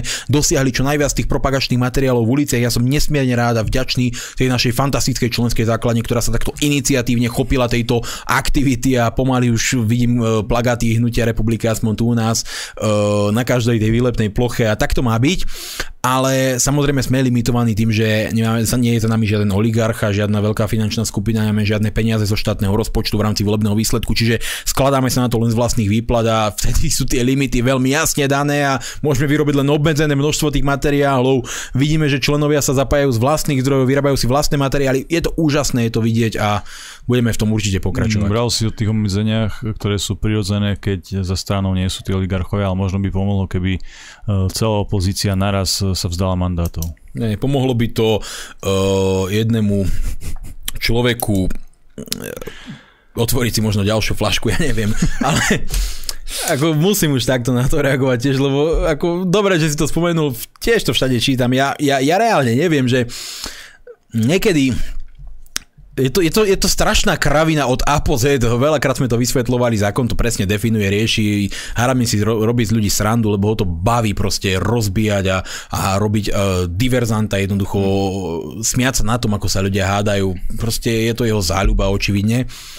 A tú svoju bývalú erudíciu ako vysoko postaveného právnika, sudcu a dôležitého člena štátnych orgánov, ministra a tak ďalej využíva na to, že ľudia majú určitú dôveru, že by predsa netrepal takéto kraviny, ale tak skrátka ich e, trepe. No a e, ja neviem, niekedy, niekedy sa treba vždy zamyslieť nad tým, že keď vidíte takúto informáciu, že vstajte sa všetci opozičníci mandátov a tým pádom e, budú nové voľby. Že či sa zamýšľate nad tým, že keby to takto reálne fungovalo, že na čo by mali tie voľby potom zmysel, lebo však Matovič by nám urobil to isté po voľbách a zase by boli voľby a potom by zase boli voľby, lebo zase by tá opozícia sa vzdala tých mandátov. Veď keby, keby to bolo také jednoduché v tomto svete, keby to bolo takto geniálne nedomyslené, tak potom by už sme nikdy žiadnu vládu nemali. A mi verte, vždy by sa našiel nejaký opozičník, ktorý si počká na dobrú výsledok prieskumu a vzdá sa tých mandátov. Čiže zamýšľate sa nad tým niekedy, keď keď vlastne sa dopracujete k tejto informácii, že prečo by vlastne potom Matovič nepoveril ďalšiu vládu hneď, keby tu bola možnosť. A na čo by protestovali za slušné Slovensko, však by sa vzal mandátu jeden poslanec, tým pádom by nenastúpil by náhradník, už by bola Národná rada nefunkčná, alebo musíme do zákona 150 poslancov, ako to tvrdí pán, pán právnik a tým pádom by bolo vybavené. Veď to by bolo jednoduché, však to by mu dali aj 100 tisíc eur tomu človeku, veď to by stálo za ten pad vlády. A kúpili by si ho, bolo by vybavené, ale to reálne takto nefunguje. Preto sa nevzdáme mandátov. Dobre. Tak vážení priatelia, dáme si teraz e, predstavku, po ktorej dáme priestor aj vám. Vážení sledovatelia a podporovatelia Kultúrblogu, ale hlavne všetci fanúšikovia Slobody slova, toto je veľmi dôležitá informácia. Potom, ako nám YouTube maže jednu reláciu za druhou, nám hrozí definitívne vymazanie z tejto sociálnej siete a úplný bán. Preto sme sa rozhodli len tak nesedieť a priniesť vám alternatívu. Tou novou alternatívou je nová videoplatforma vimo.sk, na ktorej postupne nájdete videá Kultúrblogu, ale dúfame, že postupne aj tie vaše. Keďže si na rozdiel od administrátorov YouTube naozaj ctíme slobodu slova, rozhodli sme sa dať vám túto videoplatformu, ktorá bude slobodnou videoplatformou, kde vám nehrozí, že vás niekto zablokuje len za nejaký váš názor. Dovolte mi, aby som vám v rýchlosti túto videoplatformu predstavil a ukázal vám ako na to. Platformu môžete samozrejme využívať aj ako divák bez registrácie, ale ak sa chcete registrovať, sú tu klasické údaje, používateľské meno, e-mail, heslo, len dve pohľavia, áno.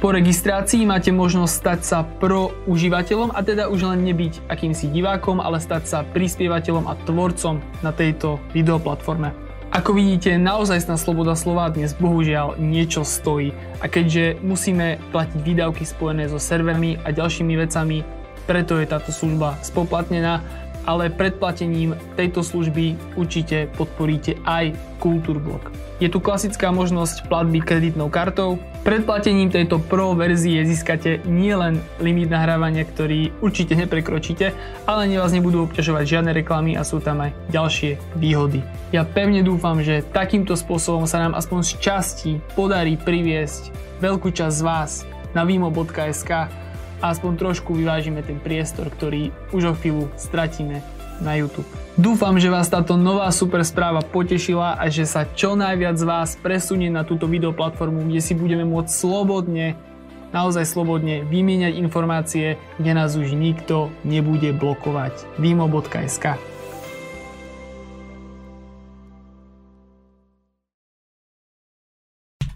Vážení priatelia, ja vás vítam späť po prestávke. Táto časť je venovaná aj vám a vašim otázkam. Budeme veľmi radi, keď nám budete písať na redakcia zavináč kulturblog.sk. Takisto nám môžete volať, David už zobrazil telefónne číslo. Poprosím vás, aby ste s nami komunikovali len cez telefón. Choďte ďalej od toho choďte ďalej od televízora a volajte s nami len cez mobil. Takisto buďte čo najviac vecní a struční. Nič? Dobre. Ja som ticho na schvál. Ja som to... No dobre, už to prišlo. Môžem sa vždy spodávať. Poďme na to. Dobrý večer, počúvame. Pekný večer. No, som, som asi prvý, volajúci. Milá, milá, milá, aby som chcel pozvať aj vás, chlapci, samozrejme. E, veľmi dobrý nápad to Košice a ten východ, pretože Slovensko není Bratislava. Však máme východ, krásny východ, krásny stredný Slovensko. To Bratislavčania majú prísť ku nám, aby, aby, aby videli, že aký je ten národ. Však, však Bratislava to je, to je iný svet ako celé Slovensko. Ďakujem. Veľmi pekne ďakujeme za otázku, majte sa. Ďakujem vám veľmi pekne. E, ja súhlasím s tým, že je potrebné urobiť určitú zmenu, to znamená dať to napríklad do Košíc. Nie, nechcem v ľuďoch podporovať nejaké tie e, regionálne spory úplne zbytočného charakteru, že teraz sa háda Trnávak s e, Košičanom a tak ďalej, kto, či je západ alebo východ lepší. To naozaj k ničomu nevedie. Teraz musíme držať ako národ pospolu a je jasné, že tá životná úroveň na západe je väčšia, však tie štatistiky veci to dokazujú. Je to zrejme, proste je tam viac pracovných možností, investícií a tak ďalej. Však tak e, je to problém regionálnych rozdielov, je dlhodobo slovenským problémom. A e, musím uznať ale jednu vec, čo hovoríte ako človek, ktorý povedzme už niekoľko rokov e, pôsobí v Bratislave. Pôsobí v Bratislave, ale nie tak, ako niekto, povedzme, kto sa tam presťahuje začal tam normálne žiť, ale ako človek, ktorý tam povedzme príde od útorka do piatka večera a potom sa vráti naspäť na východ, potom je dva týždne na východe a zase tri týždne takto v Bratislave v rámci zasadania Národnej rady a v tom priamo centre, v starom meste a tak ďalej, rozprávam sa s ľuďmi, vnímam tie situáciu. E, situácia v Bratislave určite je iná ako povedzme na východe Slovenska, životná úroveň je iná. To sú skrátka fakty, ktoré si treba zohľadniť a aj mnohokrát e, tá všeobecná verejnosť sa správa inak alebo má mnohé iné problémy a aj toto veľa nasvedčuje tomu, že treba tieto veci pozmeniť. To znamená, nechcem povedať, že teraz nie sú Bratislave ľudia, ktorí majú tie isté problémy ako povedzme ľudia v Sobrancech a tak ďalej, veď tá rôznorodosť ľudí je zrejmou skutočnosťou a takisto ako žijú liberálni e, blázni, ktorých som už neraz stretol v Košiciach, tak žijú v Bratislave a normálni ľudia sú všade a fanatici taktiež e, úplne všade, ale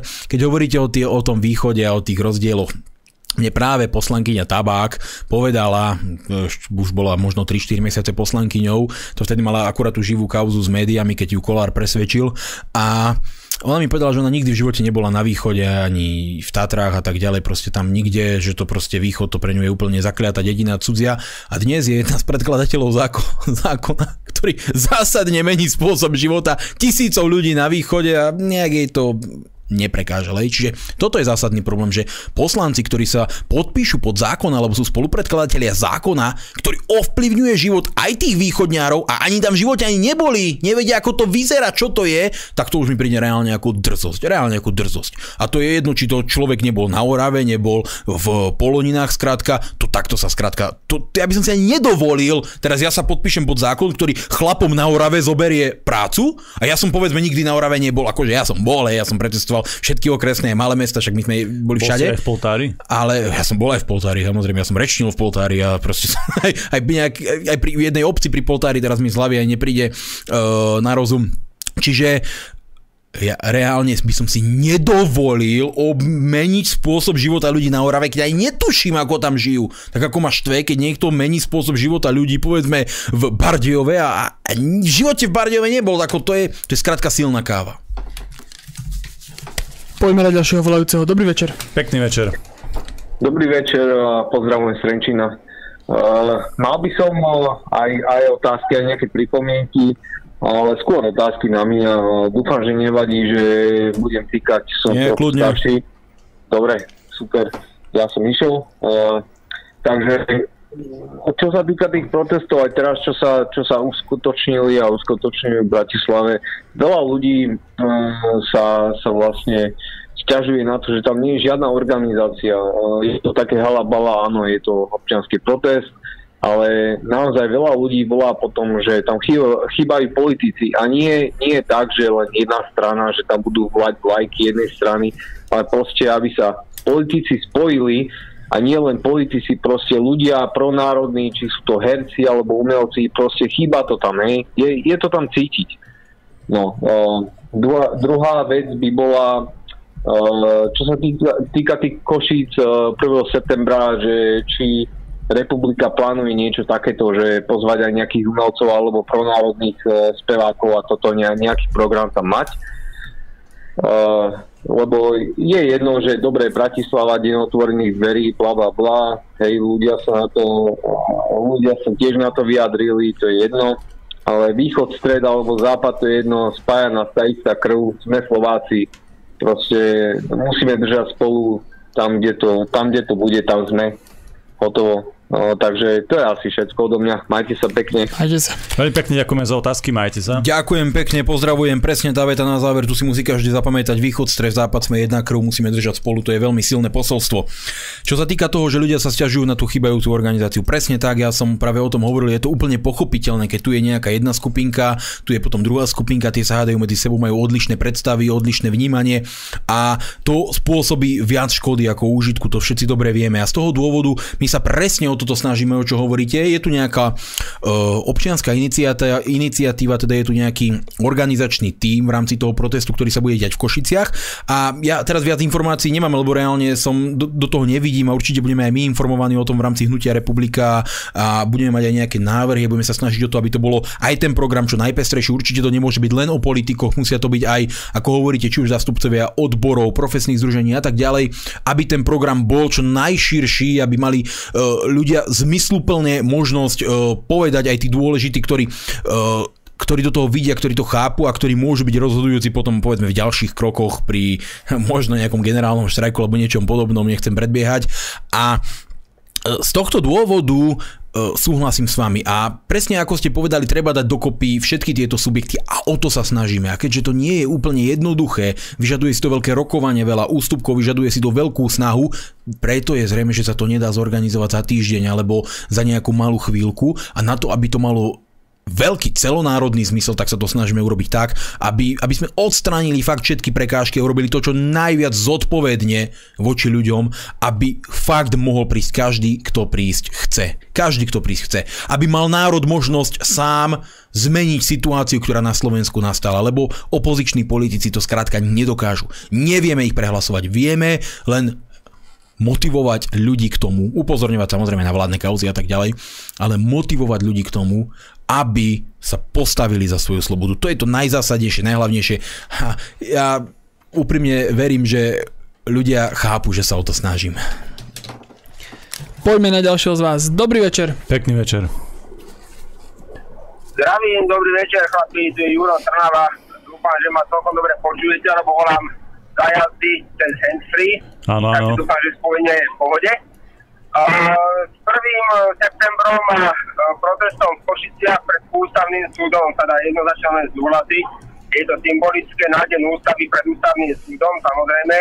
A jak povedal aj volajúci predo mnou, Slovensko nie len Bratislava. A k tomu pánu Harabinovi a k tomu jeho vyjadreniam o rozpustení parlamentu. Môj názor je asi taký, že pán Harabin videl film, volá sa to Dostup 2, je to dvojdelný film o nástupe Adolfa Hitlera k moci, hrá tam aj Marek Pašu, veľmi dobrý film, kto ho nevidel, veľmi odporúčam. A práve tam bolo také niečo, že keď sa jeho strana vlastne dostala do nemeckého parlamentu a niečo sa im znelúbilo, tak vždy sa postavili, odešli a vždy vyvolávali nové parlamentné voľby, po ktorých boli vždy silnejší aj silnejší. Takže asi len toľko. Chlapi, držte sa, ste super. Ďakujeme. Republika Ďakujem pekne, majte sa. Ďakujem veľmi pekne, pozdravujem a prajem bezpečnú jazdu, bezpečnú cestu.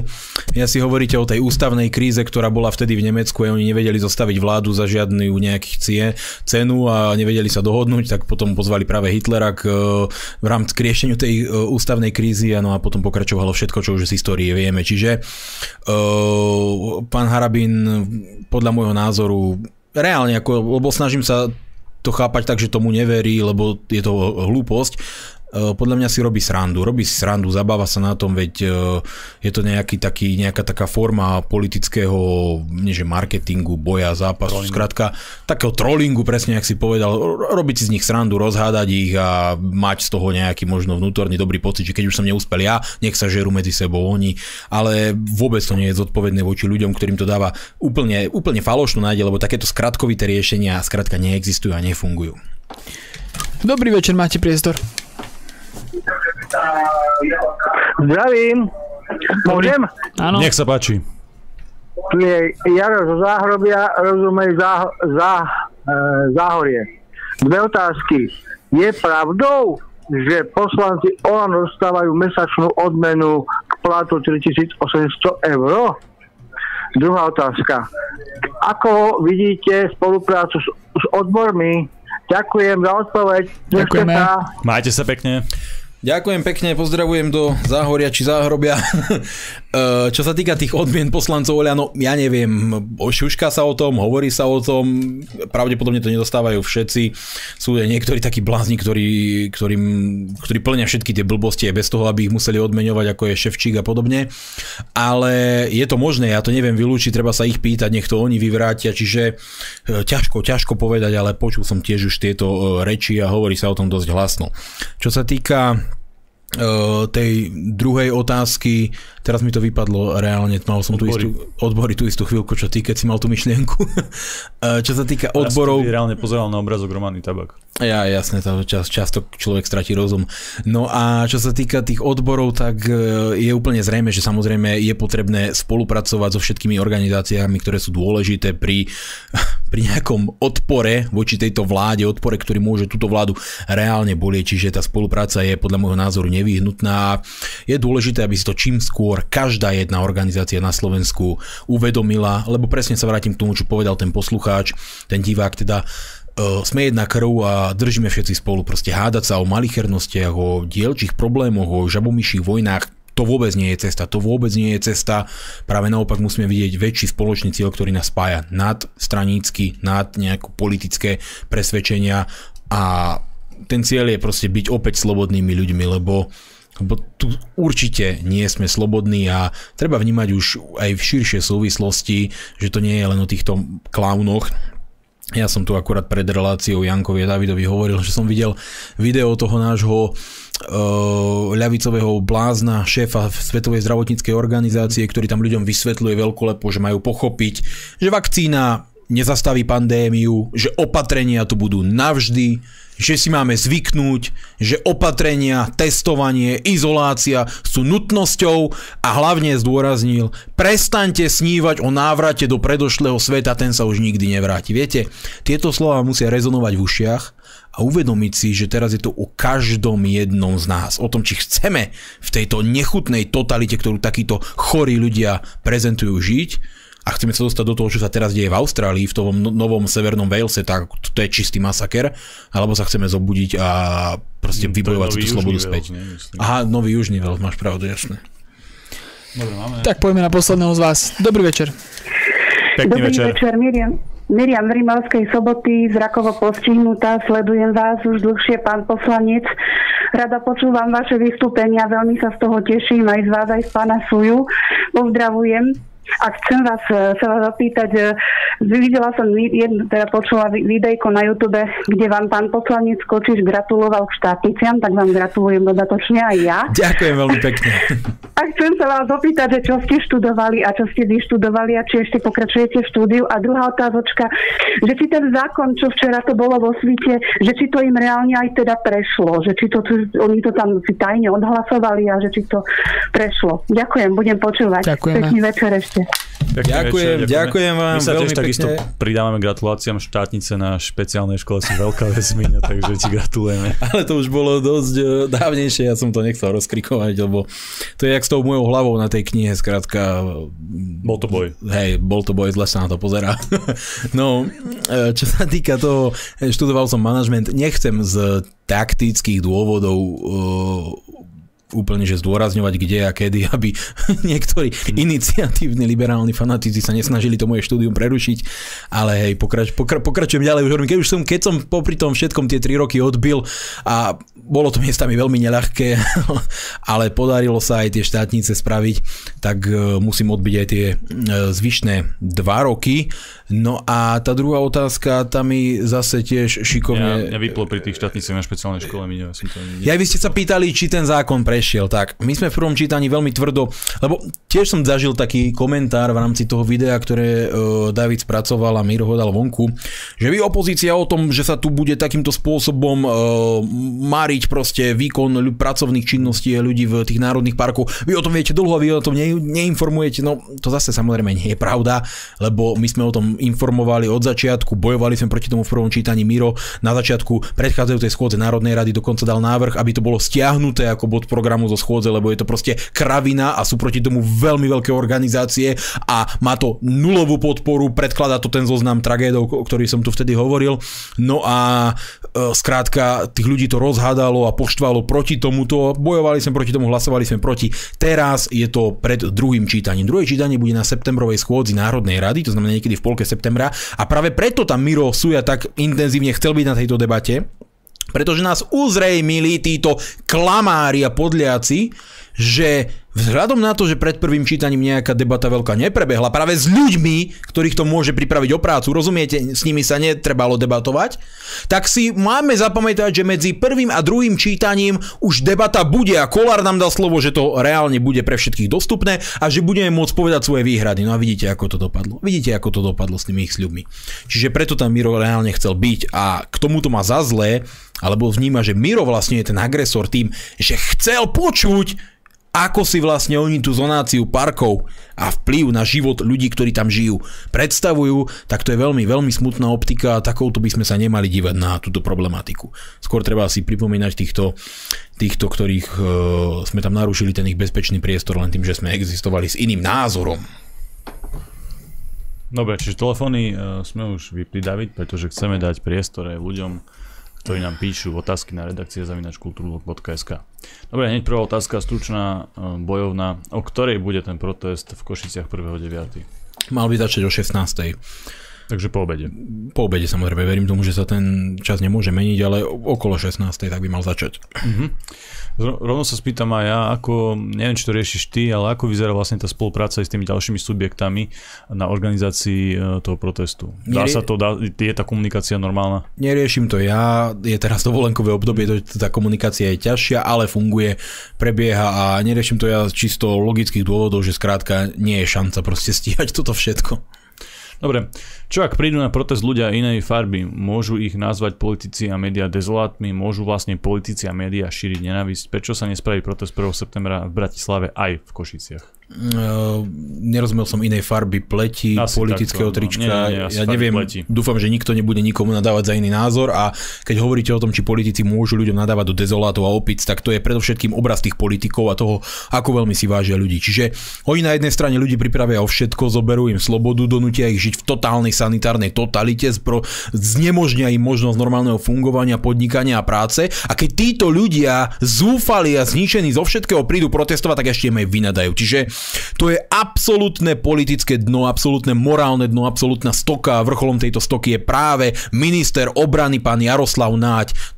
Presne ten, ktorý, ako som hovoril o tých pidi mužíkoch, čo Davida vytiahli vonku z tej uh, debaty, presne to je, on mi pripomína týchto. Skrátka, stroskotaný zúfalec, ktorému dali pozíciu, na ktorú nemá, na ktorú nemá, pretože na to nemá ničím, či už hladinou testosterónu alebo výškou IQ. Takže nemal by žiaden politik takto ľuďom nadávať. Čo sa týka toho, či by mal byť v Bratislave, viete, Akože to je, zase, to je zase dvojsečná zbraň. Na jednej strane ľudia povedia, je dobre robiť protest aj tam, aj tam a potom máte druhú skupinku ľudí, ktorá povie, netrieštime to, urobme to na jednom mieste. E, Ťažko teraz v tejto chvíli povedať, ktorá z tých možností je, je, je lepšia, viete. Sám, sám na to nemám odpoveď. Dobrý deň, Mazurekovci, Uhrikovci. Skúste rozobrať najhlavnejšiu otázku, proti komu, čomu bojujete. Viete, kto je váš hlavný nepriateľ?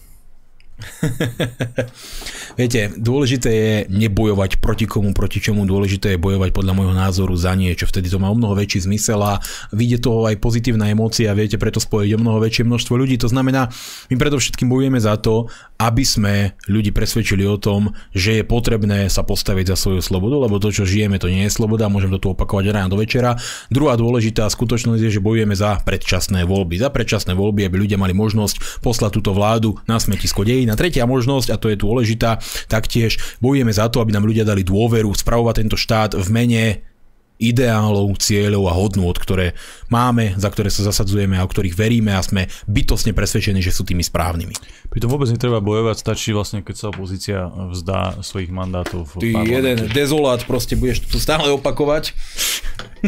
aby, aby som ti to prizvukoval, Miňo. Hej. Lebo to je riešenie. Ja keď, včera, som, včera sme s Davidom išli, mal som zahmané čelné sklo a tiež som si rozprával, že bodaj by sa tá opozícia vzdala svojich mandátov a možno by sa vyriešil aj tento Ja som mal tiež tento problém, že som si stále myslel, že mám zahmlené čelné sklo, ako som zistil, že ja vlastne horšie vidím na pravé oko. že nie si v aute.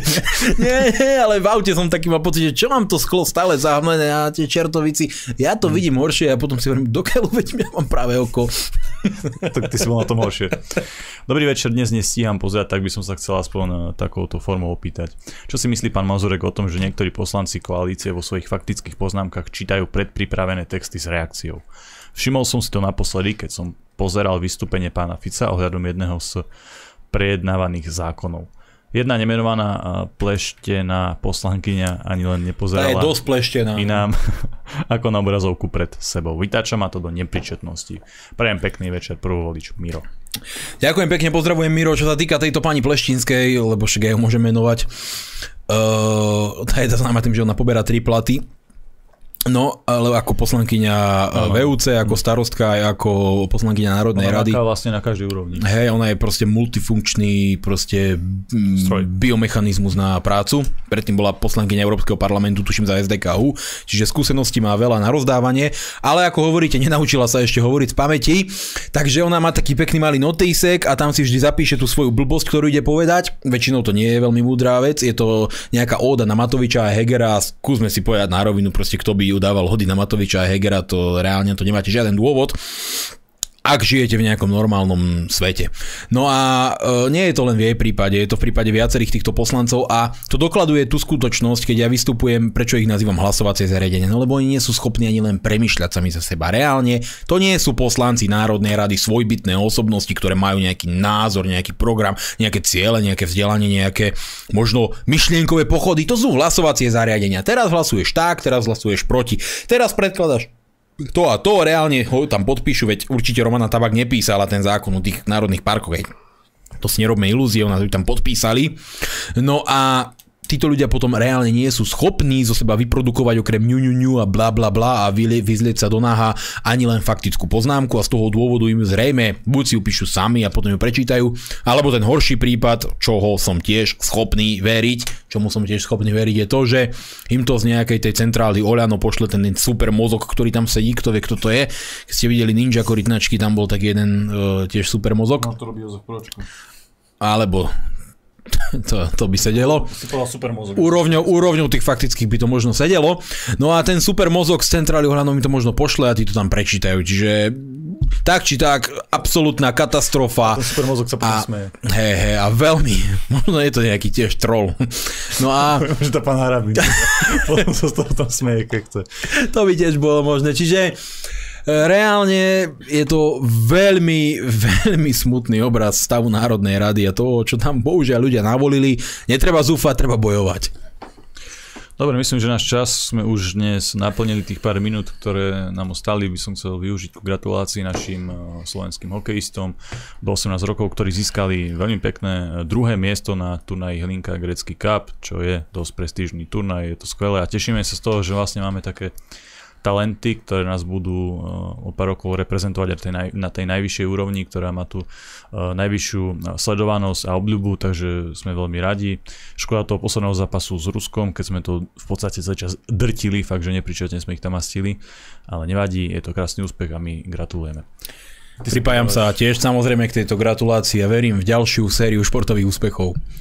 A aby sme pokračovali v tejto línii športových úspechov, tak uh, môžeme sa vrátiť k Davidovému športovému úspechu v Vrbove, kde si skončili tiež druhý, čo je tiež pekné. Nebolo to 3 týždne Bola rybárska súťaž?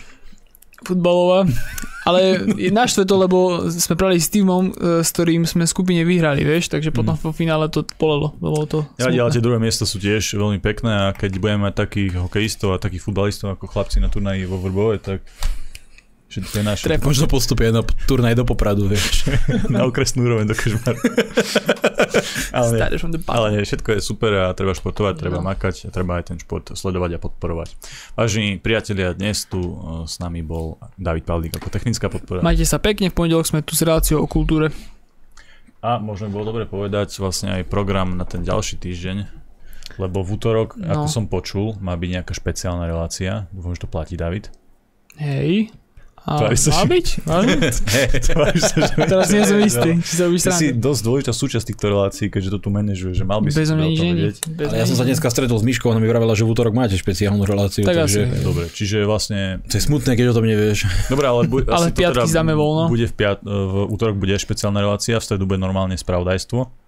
Áno, Dobre. ale piatok bude... A ani štvrtok nebude relácia, pretože my sme s Davidom v Bratislave keďže vieme, že aj Bratislava je Slovensko, že nie iba východ je Slovensko, ideme aj do Bratislavy, aby my sme tam zase pozreli, ako to tam vyzerá a budeme tam makať, prinesieme zaujímavé super videá a veľmi sa na to tešíme. Čiže nejdeme tam na dovolenku, ale ideme pracovať. Takže je fakt veľký predpoklad, že vo štvrtok a v piatok tie relácie nebudú, ale ja verím, že si to nejakým spôsobom vynahradíme. Myslíš, že si niekto myslel, že ideme na dovolenku do Bratislavy, hej?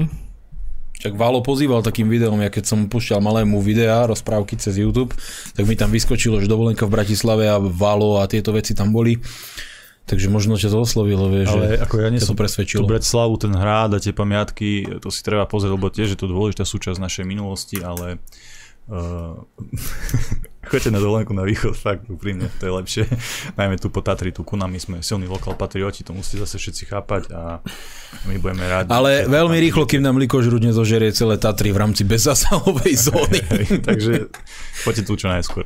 Dobre, bol tu s nami aj náš e, pravidelný host poslanec z Národnej rady Slovenskej republiky Milan Mazurek. Ďakujem pekne opäť všetkým divákom, ktorí ste to sledovali. Verím tomu, že čo najviac z vás uh, sa zhodlo s tým, čo som hovoril. Dúfam, dúfam v to, chcem v to veriť.